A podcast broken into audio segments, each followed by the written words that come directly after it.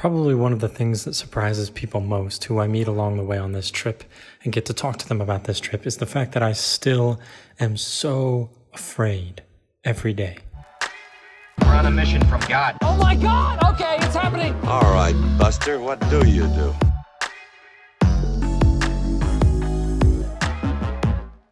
I get a lot of satisfaction out of seeing people react in ways that perhaps they didn't expect to react. So when you give someone what they expect, they react in a certain way and that's okay. But when you give them a surprise, the reaction, whether it's joy, whether it's pure surprise, whether it's confusion, whatever it might be, I love it. So when people ask me, but aren't you afraid? But doesn't this, as I say in Spanish, pero ese viaje no te da miedo. This trip doesn't give you fear. And I say, me da miedo cada día. It gives me fear every single day. And that's the truth. The truth of it is, I don't care that I have traveled 13,000 kilometers through, I don't even know, eight, nine countries, uh, now onto a new continent all by motorcycle, all with broken Spanish at the beginning and now less broken, but still not perfect Spanish in cultures that I don't understand, in worlds that I don't understand, without years of preparation, without years of training, without even really understanding how to fix my motorcycle or even how to ride properly off road. I'm here. And still, I can tell you with utter honesty that I am afraid every single day. But that doesn't bother me at all. In fact, that's how I know that I'm doing the right thing. Back in 2018, I believe it was, when I was finishing my undergraduate degree in political science with an emphasis in international relations at UCLA, through a series of circumstances that perhaps will have to be for another podcast. I believe maybe I mentioned it in The Road to Here. I must have, considering it was a big part of my life. Someone helped me realize that basically I was living a lie. I was living a life meant to please everyone else, meant to make everyone else think that my life was perfect, without ever actually analyzing it myself, without ever actually holding it up to the light that I care about, or holding it up to the values that I care about, ones that come from myself, not from the people around me. And in that process, I was thrown into a deep depression for lack of a direction in my life, for lack of something to do with my time. Think about this. When you have nothing to do, let's say when you don't have internet, your phone's out of battery, you're stuck in the car waiting, whatever it might be, that feeling of, of antsy terror or panic that most of us have, or at least I have, and I'm sure other people do too. To varying degrees, surely some people have more control over themselves than others. That feeling was what every moment of every day felt like as soon as I realized that I didn't know what I wanted to do with my life. Because then, what do you do with your life? What do you do with your days? At that point, I was only tutoring Spanish and studying to finish my degree. So, yes, I used my time to study, to continue tutoring, to wash my body, to cook food, to sleep, to do all the things that you need to do every single day. But what do I do with my free time? What do I do with the time that normally people use to further whatever ends that they're chasing in life, their degree, their career, their family, their physical health, whatever it might be? What do you do with your time? And that is when I discovered one of the rules that I have kept in my life for the last four years, which is if it scares you, if it makes you uncomfortable, if it absolutely terrifies you, then it's probably the right thing to do. I made this rule after realizing that everything scared me. Now, granted, I was a master of my own little domain. I knew exactly where the library was. I knew the best studying spot. I knew exactly how to get onto the board of whatever student organization. I knew how to get published in the student whatever. I knew how to write a goddamn good article for my TA, blah, blah, blah, professor. I knew how to go to office hours. I knew how to ask questions in class. I knew how to do all the reading. I knew how to manage my own schedule. I was a master of that small domain, but everything outside of that domain scared me. And therefore, everything was the right thing to do.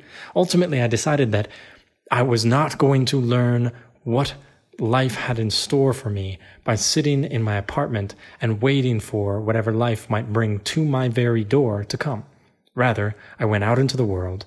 I was sick to my stomach day after day, putting myself in situations that really oftentimes were foolish or stupid or a waste of time. But I never would have known that. I never would have learned from them. I never would have learned that the world does not end when you put yourself in a bad situation and things go badly. Sure, the benefit of all this, the point of all this is I'm saying that to put yourself in uncomfortable situations is the way to find something good, to learn something good, to earn something good, to meet someone good. But at the end of the day, good situations don't always come from those uncomfortable, scary situations. Sometimes just bad comes. But if you're not willing to accept the good and the bad, then you'll never earn the good. and you'll never move past the first bad. For instance, the reason why I was thinking about this topic today, and really why I've been thinking about it for a while, is I have been in Medellin for Colombia for a while now. And today I was at my normal cafe where I do most of my work on my computer. I was on a phone call and I was pacing back and forth outside as I like to do to get up, to move, and to be outside to have my phone calls rather than being that annoying person in the coffee shop who's talking very loudly and laughing and sounding very important on their phone calls. So, as I talked to the various people I was talking on the phone with, walking around the coffee shop, a beautiful young Colombian woman walked up to the coffee shop, sat down, ordered a drink, and began scrolling through her Instagram all by herself at her table. And I noted in my mind, wow, that woman is beautiful. And then went on with my phone call. And after another half hour, when I finished my phone call, that woman had not been joined by a handsome man. That woman was still alone, still drinking her tea alone, still scrolling through her Instagram and occasionally setting her phone down to just observe the neighborhood alone. And that woman had a beautiful smile, as I had noticed when she smiled at the waiter who took her order. And so my mind immediately thought, you should go up and tell that woman that she has a beautiful smile. I wasn't going to try to marry her, I wasn't going to try to go on a date with her, I wasn't even going to ask her her name. I just wanted to tell her that her smile was beautiful because as soon as I got the idea in my head, to tell her that her smile was beautiful. My mind came up with six reasons not to go, and before I'd even listed the seventh, I had already decided not to go because it was stupid, because it was meaningless, because it was foolish, because it might have been it might be offensive, because it's in another language and I don't understand, because other people are going to be listening.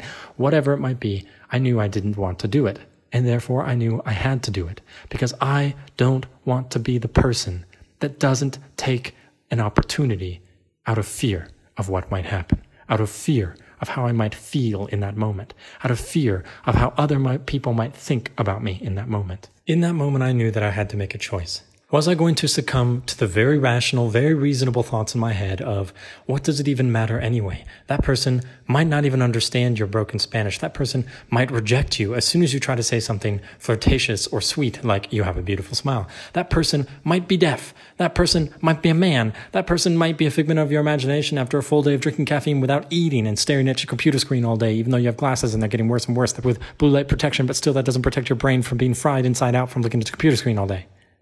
So, will you be the person who gives in to those very reasonable, very rational, very valuable thoughts that immediately come to your mind when you think of doing something risky?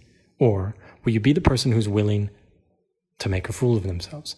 Will you be the person who's willing to fall down? Will you be the person who knows that they're going to fall down and that falling down and learning how to stand back up is the only way to make falling down less painful and the only way to discover what lies just outside your zone of comfort after a few falls when you've learned that it's not the end of the world and you can push into new areas and not be so incredibly existentially butthurt every single time you get rejected by life. This isn't just a conversation about taking risks with your opposite sexual attraction, like women or men. This is also a conversation relevant to when I crashed the motorcycle in the mountains a few weeks ago. For those of you following along, you know that I crashed the motorcycle recently and that I injured myself rather badly. Not terribly at all, but definitely in a way that had me thinking about it for several weeks as I limped along and watched my bruises grow and grow on my thighs. At the end of the day, that was the same situation happening as the situation of wanting to walk up and tell this woman that she had a beautiful smile. I had two choices. I had one destination and two routes. My choice was to take an easy, predictable, safe route or a difficult, unnecessarily long, unnecessarily unknown and difficult and dangerous different route. And I knew that I want to be the person who's willing to take risks for the sake of the reward that might come, even if the reward is simply that you learn one more time how to stand back up, rather than the person who succumbs to that voice faster and faster and more and more easily every single time until it doesn't even seem like there is a conversation about which path to take. Rather, of course, you're going to take the less frustrating, the less difficult, the less unknown, the less crazy or dangerous route. But I don't want to be that person at least not yet. And so I took the dangerous route, and so I took the unknown route.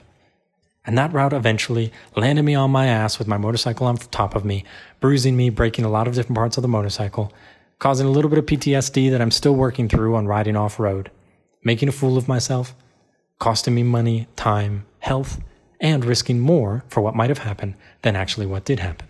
Yet, I would make the same decision, and I would stand behind the Jeremiah who made that decision today, even in spite of knowing what was going to happen.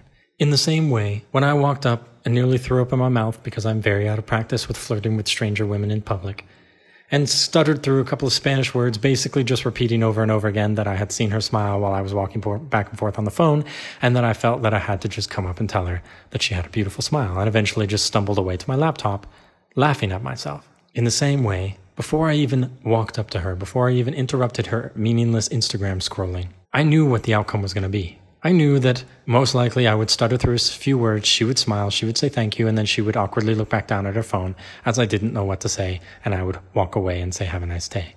And yet I still stand behind the Jeremiah who is willing to do the thing that scares him, if not just to show that voice that says, Aren't you afraid? That says, Don't you want to be comfortable? That says, Why would you want to put yourself through that? To show them they're not in control to show them they cannot dictate what you do and do not do in this life.